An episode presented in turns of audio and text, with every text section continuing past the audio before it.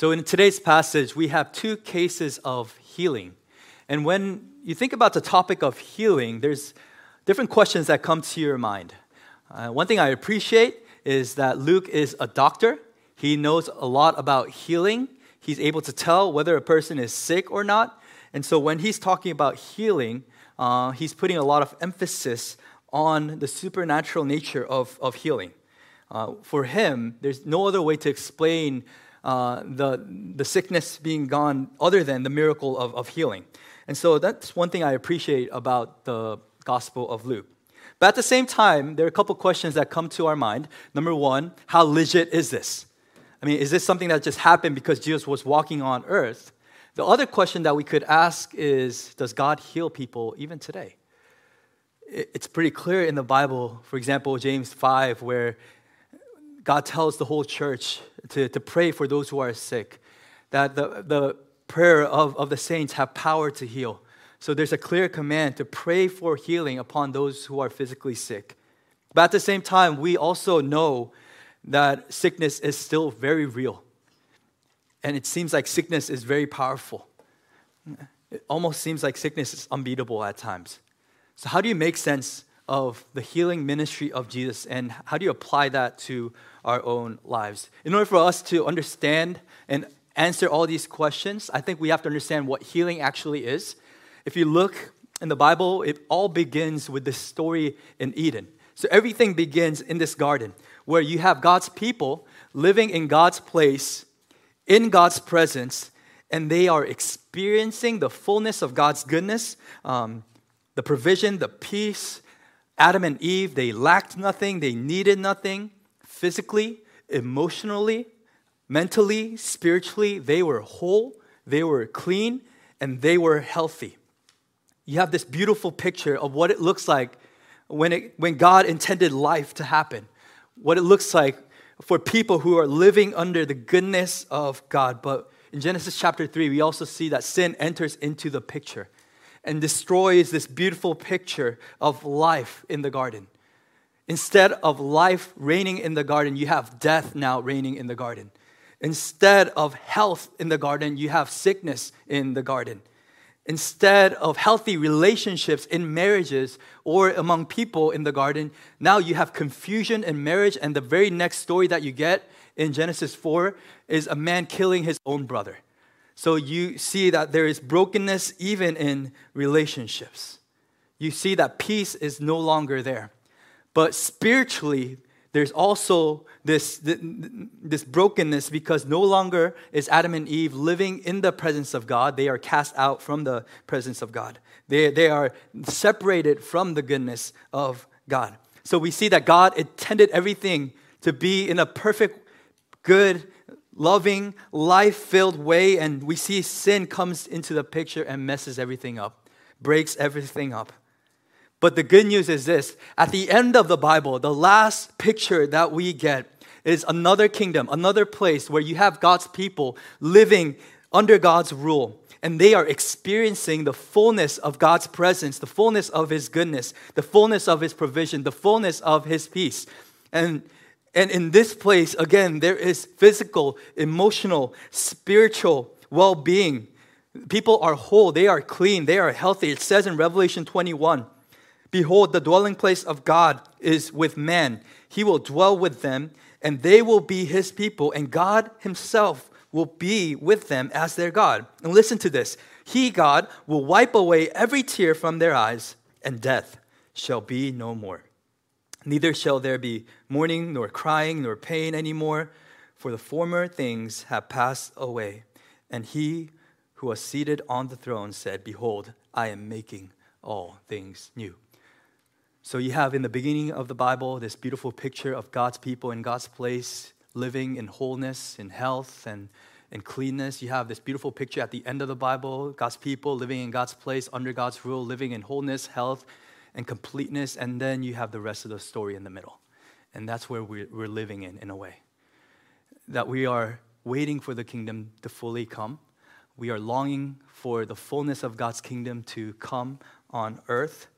Um, that's why we pray, by the way, in the Lord's Prayer, let your will be done on earth as it is in heaven, because we recognize that not everything on this earth is completely living to according to God's design. But the good news is this, that, that might sound very miserable, that we're living in that in-between time, but Jesus shows up. And his statement is this, his mission statement is this. In Mark two fifteen, he says, the time is fulfilled. The kingdom of God is at hand. Repent and believe in the gospel. So Jesus comes as the reigning king, the ultimate king, the everlasting king. And he comes and he declares that God's kingdom is at hand. It's about to come in its fullness.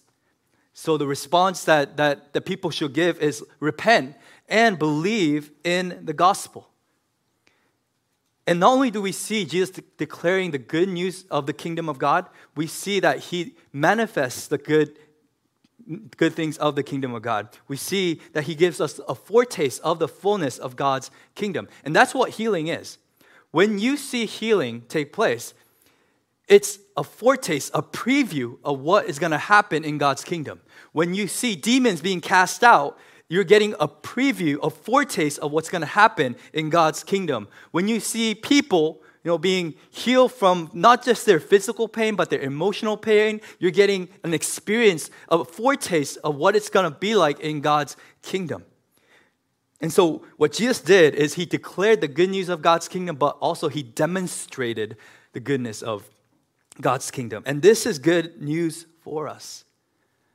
And this is why we pray for healing. We pray for healing because healing is a manifestation of God's kingdom. But at the same time, we don't lose hope when things don't go completely our way, because we know that healing is simply a preview of what is to come. At the end of the day, everyone here is going to die until uh, unless Jesus returns. And yet, the reason why we have hope in the face of death is because we know that death will not have the last word. There's an ultimate reality for those who are in Christ, that, that we will live in this place, a new heaven and a new earth, where there is no more pain, suffering, or death. So healing is a manifestation of, of God's kingdom. That is so important. It's a foretaste of God's kingdom. And that's exactly what we see in today's passage. We have two individuals who encounter Jesus. Both are extremely broken in different ways. And so the first thing that we see in today's passage is a picture of human brokenness. And the second thing that we're going to see is a picture of God's healing grace. So that's where we're going. A picture of human brokenness, a picture of God's healing grace. First, a picture of human brokenness. Now, in verse twelve, we are told that there's a city, uh, and there came a man full of leprosy. Now, leprosy in modern day, we uh, also call it Hansen's uh, disease. Uh, a lot of times, uh, that's a very specific type of skin disease. But in, in the Greek, um, for lepra, which is the Greek word, it's more of a broad term. It's talking about uh, this, this wide range of skin diseases. And we know this from Leviticus thirteen and fourteen, when God describes all these different skin diseases that could exist among God's people, and he gives instructions on how to deal with those skin diseases. And so this is a very broad term. Uh, we don't know exactly what type of skin disease this is, but one thing that we do know for sure is that this man is not in the early stage of his skin disease. It says this man was full of leprosy. So this man had an advanced case of leprosy. This man had a severe case of leprosy. Physically, this man was sick and also broken. This man was living in misery because of the physical pain that he was experiencing. Most likely, his body was covered with open sores. Uh, there are parts of his body w- w- that was hardened. Uh, if it gets so hard enough, it disfigures.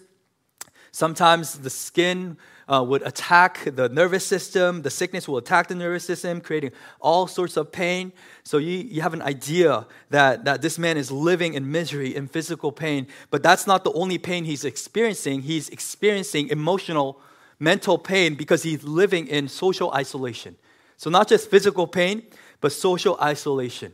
We know that in the Old Testament, if you had the skin disease, leprosy, you are supposed to isolate yourself. The very first thing that you're supposed to do is move outside of the city, find a place and keep your distance from people. So you're supposed to quarantine yourself.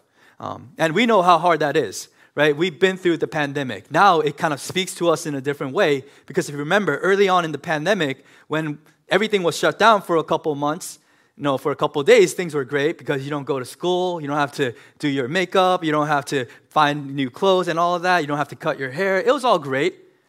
But after a, a, a day or two, after a week or two, after a couple months, everyone was like, come on, let me out. Like, this is prison. Like, we need fresh air. We need to meet with people. Like, we need to go back to our normal lives. And literally, that was a matter of just a couple months. This man, we don't know how long he was living in this condition, most likely for quite some time, because his, his condition right now is, is pretty severe. Keep in mind that in first century Judea, they did not have FaceTime or social media or internet to entertain your, to, to keep yourself entertained. Um, they were unable to work, unlike us. And so everything about their life that they would have considered normal was no longer normal. Um, and it's not just that.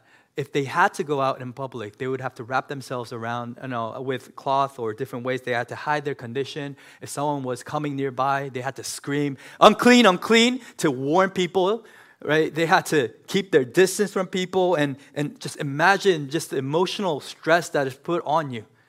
You feel ashamed of yourself. You feel so dirty, filthy, unclean. And it's not that you're just afraid that people are going to get the same disease as you.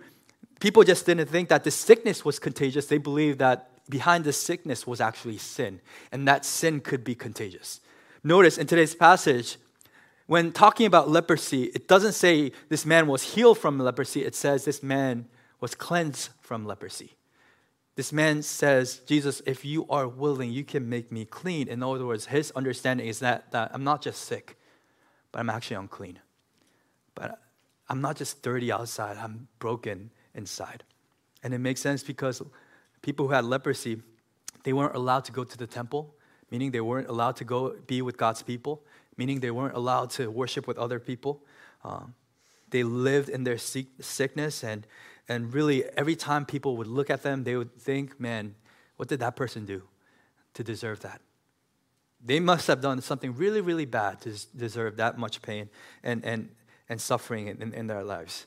And so you notice that this leper, he's not just going through physical pain, emotional pain, or or mental pain, but spiritually he is broken because he feels like God has abandoned him, that he's on the other side. He's living in pain and guilt and shame. So you see a powerful picture of human brokenness that results from the problem of sin. But here's the second thing that we see, a beautiful picture of God's healing grace. A beautiful picture of God's healing grace. It says in verse twelve, and when he saw Jesus, he fell on his face and begged him, Lord, if you will, you can make me clean. Now, we have no idea how this leper sneaked into this place where Jesus is, and, and we have no idea how he was able to come up so close to Jesus and ha- strike this conversation. Most likely, he took a lot of risks to get to this point. Uh, but there's three things that we need to note in this man's reaction. It says, number one, he fell on his face, meaning that he humbled himself before Jesus. He came with an attitude, not demanding Jesus to do something, but he, he, he was at the mercy of Jesus. He humbled himself, fell on his face. Number two, he was desperate. Not only humble, but desperate. You see that he was begging Jesus, Lord, if you will, you can make me, you can make me clean. He was so desperate to come to this point. He knew he was breaking the law, by the way, as he was showing himself in public, approaching a well-known rabbi in such a way. And yet, he's willing to take the risk because he is desperate. But the third thing that we see is that, that he has faith. That he says to Jesus, Lord, if you will, you can make me clean. Notice, he doesn't say, Jesus, I'm not sure if, if you have the power to do so, or but no, if you're able, heal me. He doesn't say, if you're able, because that would be a question of Jesus' authority. He's asking, Jesus, are you willing? I know you are able. I heard all the miracles that, that, that you have done. I know the lives that have been transformed by your grace. So I don't question your authority. I even heard all that, the stories about the fish. You have authority over nature. You have authority over demons. You have authority over sickness. What I'm wondering is, Lord, will you be willing to use that authority on me, an unclean person like me? Jesus, are you willing? That's the question. And so he knows that Jesus is able. The question is, Jesus, are you willing to clean a person, an unworthy person like me? And look at Jesus' response. It says in verse thirteen, and Jesus stretched out his hands and touched him, saying, I will be clean. And immediately the leprosy left him. Immediately the leprosy left him. So Jesus says, not only am I able, I'm willing. I'm willing to heal you. But notice the beautiful picture here. Jesus could have just spoke a couple words and say, hey, be healed, be better, and just move on with life. But instead, the text tells us that Jesus stretched his arms and he placed his hand and touched the leper. You don't do that, right? According to the law. I mean, even getting close to a leper is, is quite questionable. You just, you don't touch a leper. Everyone was probably like thinking, man, Jesus is crazy. Like, what is going on? You you remember those days where you get a text or a call from someone close and they tell you, well, I'm positive. Like, I have COVID, man. And immediately your response is, man, wait, how many seconds did I spend with this guy? Uh, how big was the, the, the room? That, like, I, I feel sick. Like, I feel like something is wrong in my body. And it's not even you touch the person. It's like you were just in this, this space with this person for a couple seconds. And even that, it's like, man, that's problematic because we know that COVID is contagious. In the same way, leprosy was considered contagious. And so people, you know, they were they didn't even get close to these lepers. Like from a distance, they, they would look at these lepers. And yet Jesus, he's willing to get close to this leper, but not just that, but he's willing to put his hands on this leper. And this is a beautiful picture of God's grace and his mercy, but also a powerful picture of God's healing power. You know why?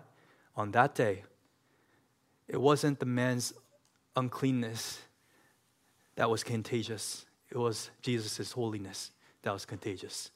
It wasn't the man's sickness that transferred over to Jesus. It was the health of Jesus that's transferred over to the man. So it wasn't leprosy that was contagious. Grace was contagious. That's when you realize that God's healing grace is powerful.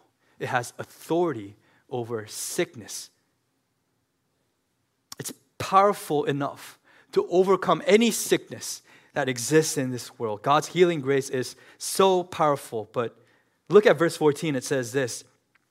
And he charged him to tell no one, but go and show yourself to the priest and make an offering for your cleansing, as Moses commanded, for a proof to them. Now, this might sound quite cold because this guy just experienced healing. Now, why is Jesus telling him, hey, go away and show yourself to the priest? In fact, this is actually a good thing for the man because according to Leviticus uh, chapter fourteen, if you want to go back to society, if you wanted to go back to your friends, your families, your wife, your kids, you had to go to the priest and show yourself, and the priest had to examine you and say, okay, you're clean now.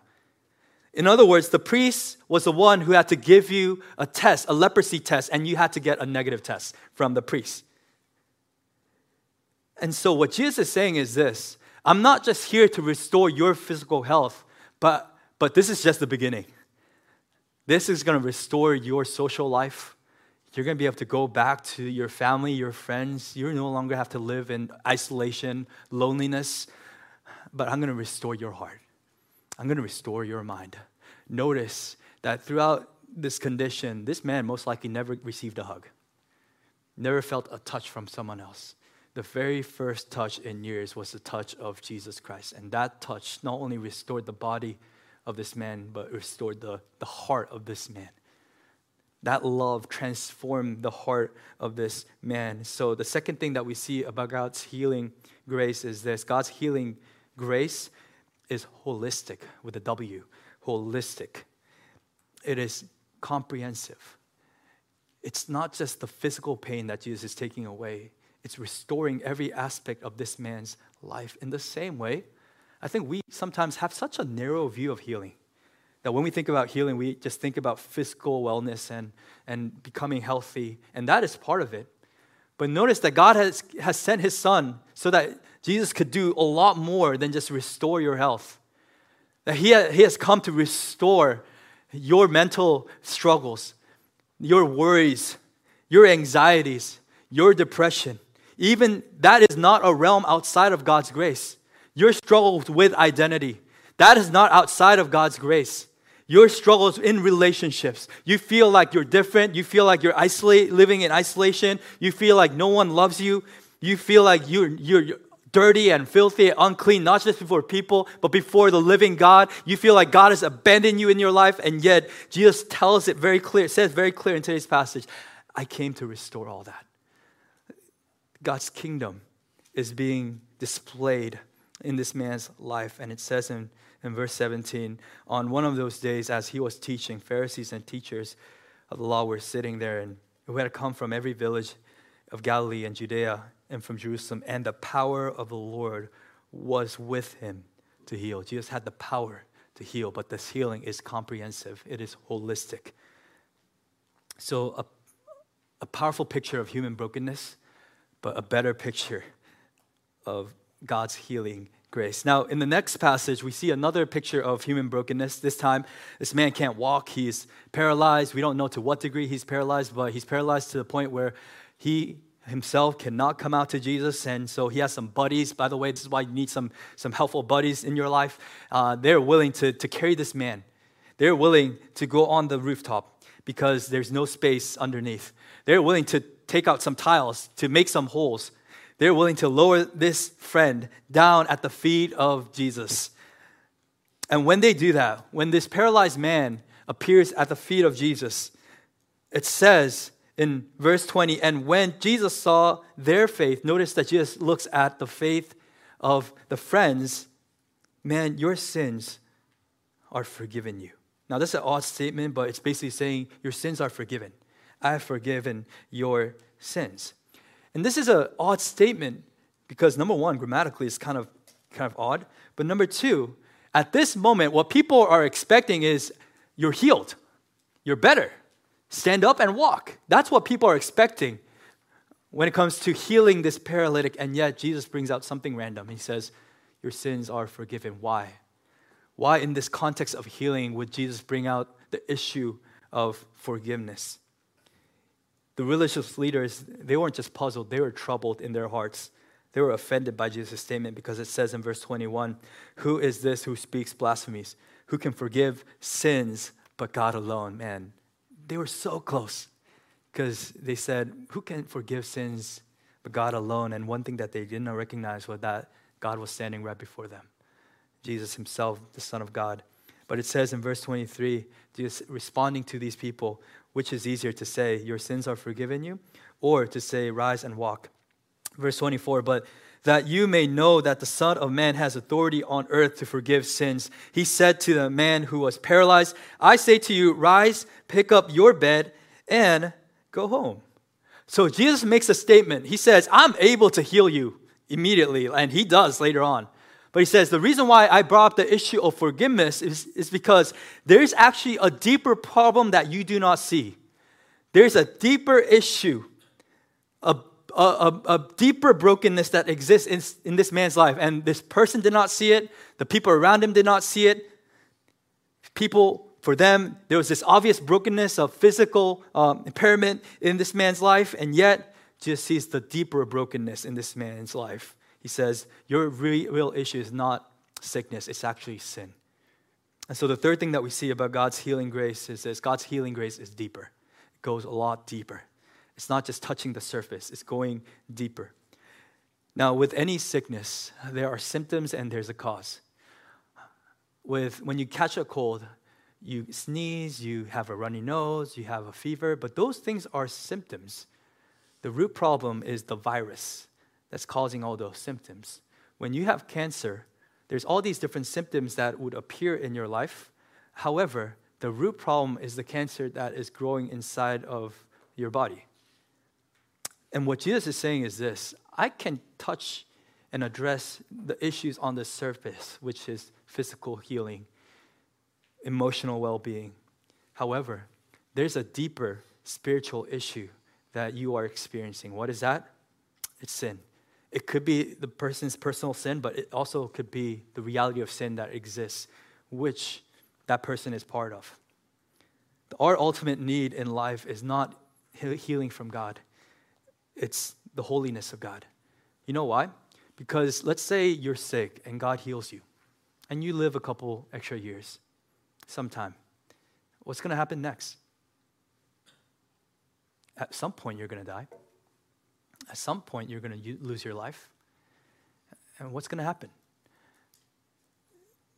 Well, we're unsure. Unless you respond to the gospel. Jesus could take care of the immediate problem that exists in our life, but what he's trying to do is he's trying to take care of the eternal problem that exists in our life. What we really need is holiness of God. Because in God's kingdom, we said that there's healing.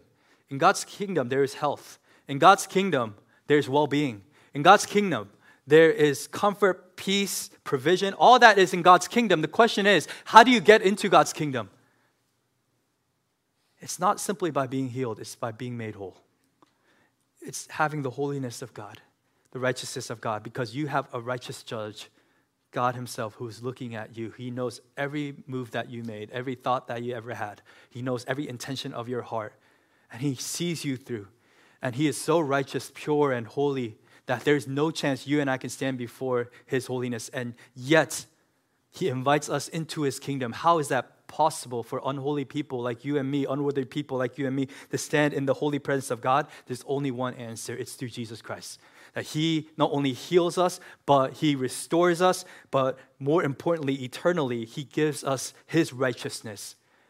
He who knew no sin became sin so that we might become the righteousness of God. So Jesus, his grace, his healing grace is powerful. It is holistic, but it goes really, really deep. Now, why is this important? Um, two things. Number one, we live in a society where we don't really feel like forgiveness is a big deal, right? Uh, it's a bigger deal to be sick than to ask for forgiveness. I think it, this is the case because we feel like sin is not a big deal.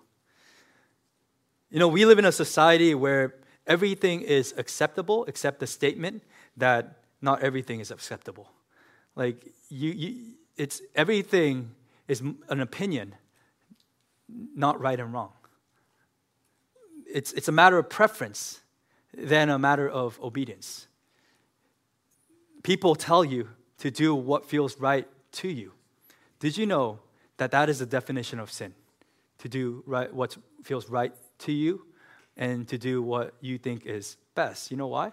Because Adam and Eve did that. They, it says that they looked at the fruit. It was pleasing to the eyes, looked good for food. And they had this desire to become wise like God, to make their own decisions. And so we live in a society that's watering down sin. That's telling us sin is not that big of an issue. Therefore, if sin is not a big issue, forgiveness is not a big issue. And what God is telling us today is sin is a very big issue because from sin comes every messiness and brokenness in your life. You name a symptom that you see in your life, I can tell you that it root, the root is sin. Why do we have so many marital problems? It's because we don't stick to God's design of marriage where one would give up themselves for the sake of God and for the sake of the other. Why do we have so many issues between parents and children? It's because there's so much brokenness due to sin that parents, instead of being patient, are impatient. Children, instead of being obedient, are disobedient, rooted in sin. Why do we so, see so much injustice in our society? Everything really is rooted in sin. That's the, that's the core issue. And Jesus says, let me come and address this issue. So don't Don't think that you're, you're not in need of forgiveness. Everyone is in need of forgiveness. But the second case is this. Some people, hearing this, this passage, you might say this, but Pastor James, uh, it's not that I, I don't see my need for forgiveness. I don't think it's possible. I, I lived a life that's been so messy. I did so many horrible things. I don't think I deserve God's forgiveness. I don't think I feel worthy to be in God's presence. Like, Pastor James, you don't know what I've been through or the things that I've done, the mess that I have in the past. Like, God is not going to forgive me based on my past. But notice this. I don't, I don't know what you've been through and what you've, you've been thinking or how you live, but Jesus does. And that's the good news. Jesus knows your every thought and your every desire. And I'm not just saying that in a cliche way. It says in verse twenty-two, as the scribes and the religious leaders were talking among each other, it says, when Jesus perceived their thoughts, he answered.